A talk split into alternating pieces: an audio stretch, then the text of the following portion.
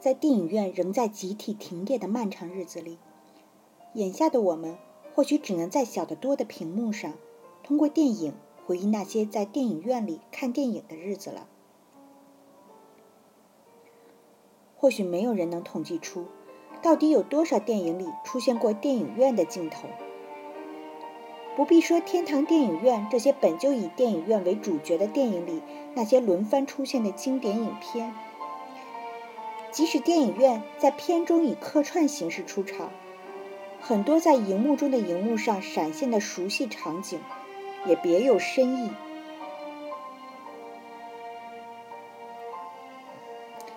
所有热爱电影的电影人们，总喜欢在自己的作品里夹带私货。其中几位导演更是如此。首先当推马丁·斯科塞斯，很少有几部马丁的电影里不出现其他电影的。令其一举成名的《穷街陋巷》中，有两场戏都发生在电影院里。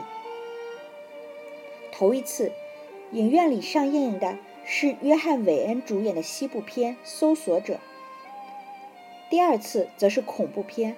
莱基亚之墓，后者虽然小众，但其导演罗杰·科尔曼是马丁的恩师。而在其1967年的长篇处女作《谁在敲我的门》中，男女主角在街上聊天，背景就清晰地闪现出电影院的看板，上面又是一部韦恩主演的西部片《赤胆屠龙》。另一部是没有那么出名的古装片《美人如玉剑如虹》。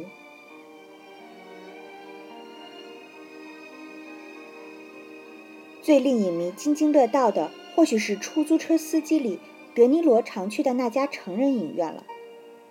那里放着《瑞典婚前指南》和《甜美苏珊》。有趣的是。马特·达蒙和杰克·尼克尔森在《无间道风云》里选择的街头地点，也是一家成人影院。而《雨果》则被视为马丁写给电影的一封情书。《雨果》拉着伊莎贝尔第一次进电影院，就被默片喜剧大师哈罗德·劳埃德的《安全至下》所折服。其中经典的指针时刻一幕。也在雨果中重现，还在逐梦的霍华德·休斯，则在举办《地狱天使》首映礼的影院里情感喷涌。而当其功成名就，成为飞行家时，私人电影院又化身为其避风港。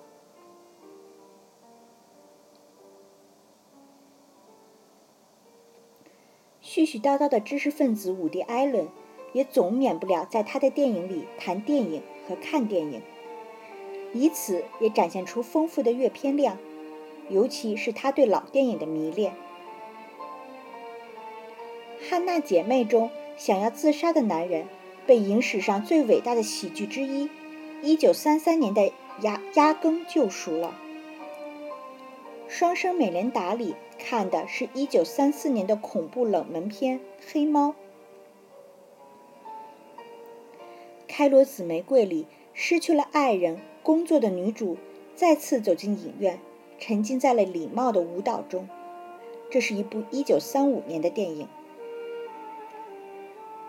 《咖啡公社》里，身处好莱坞这个浮华名利场的主人公们，看的则是口口碑平平的1935年电影《红衣女人》。《子弹横飞百老汇》中。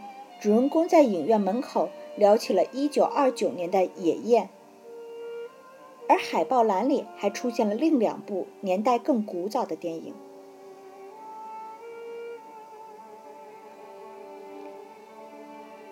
当然，更多的片中片和电影中的故事则形成了绝妙的互文。《罪与错》中，有夫之妇与情人吵架时。画面突然切到了希区柯克的《史密斯夫妇》中的类似一幕，艾伦饰演的角色和外甥女正在影院看此片，而《曼哈顿谋杀疑案》里分别引入了比利·怀尔德的双重赔偿和奥森威尔斯的《上海小姐》来呼应这场杀夫好戏。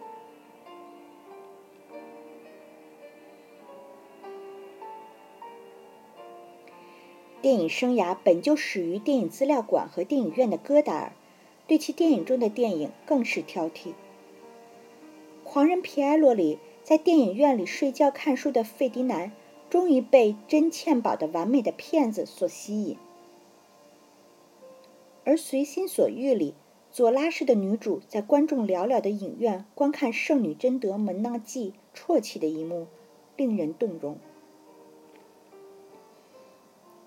据说，戈达尔本想让女主看的是梦露主演的《大江东去》，但因为彩色宽银幕技术的限制和没有与电影情节相匹配的特写镜头而最终放弃。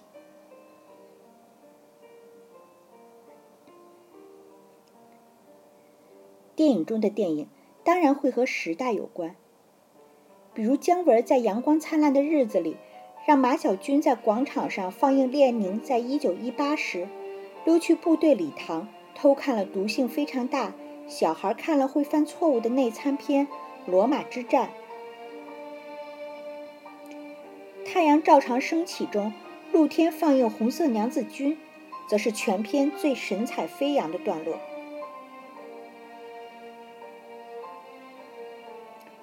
对的电影总是能勾连起荧幕内外。初次抢劫得手的邦尼和克莱德躲进电影院里时，荧幕上的歌舞片《一九三三年淘金女郎》中正高喊着“钱钱钱”。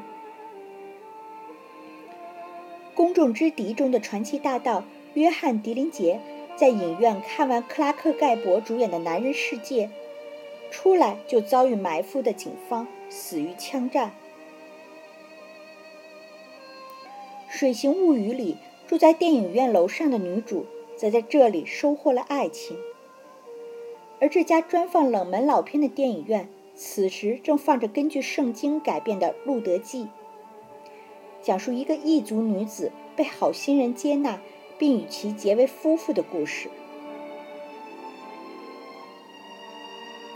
是的，去电影院看电影，总是与爱情有关。比如《爱乐之城》中的男女主人公，那部无音的反叛，既是他们的定情时刻，也预示着他们为自己选择了一个未知的未来。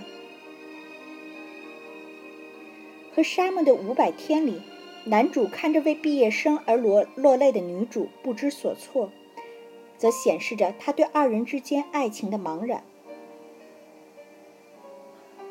赎罪》中的罗比。也因法国影片《雾码头》中男女主人公亲吻的一幕，在影院中掩面而泣。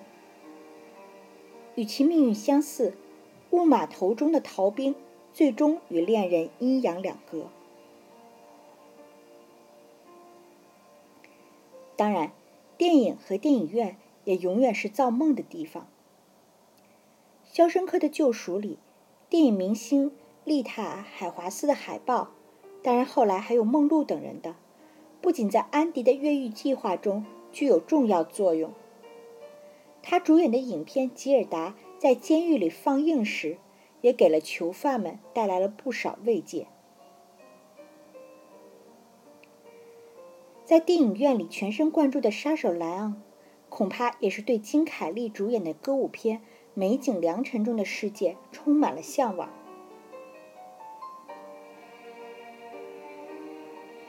那么，你有多久没去电影院了？你还记得上一次在电影院里看的是什么电影吗？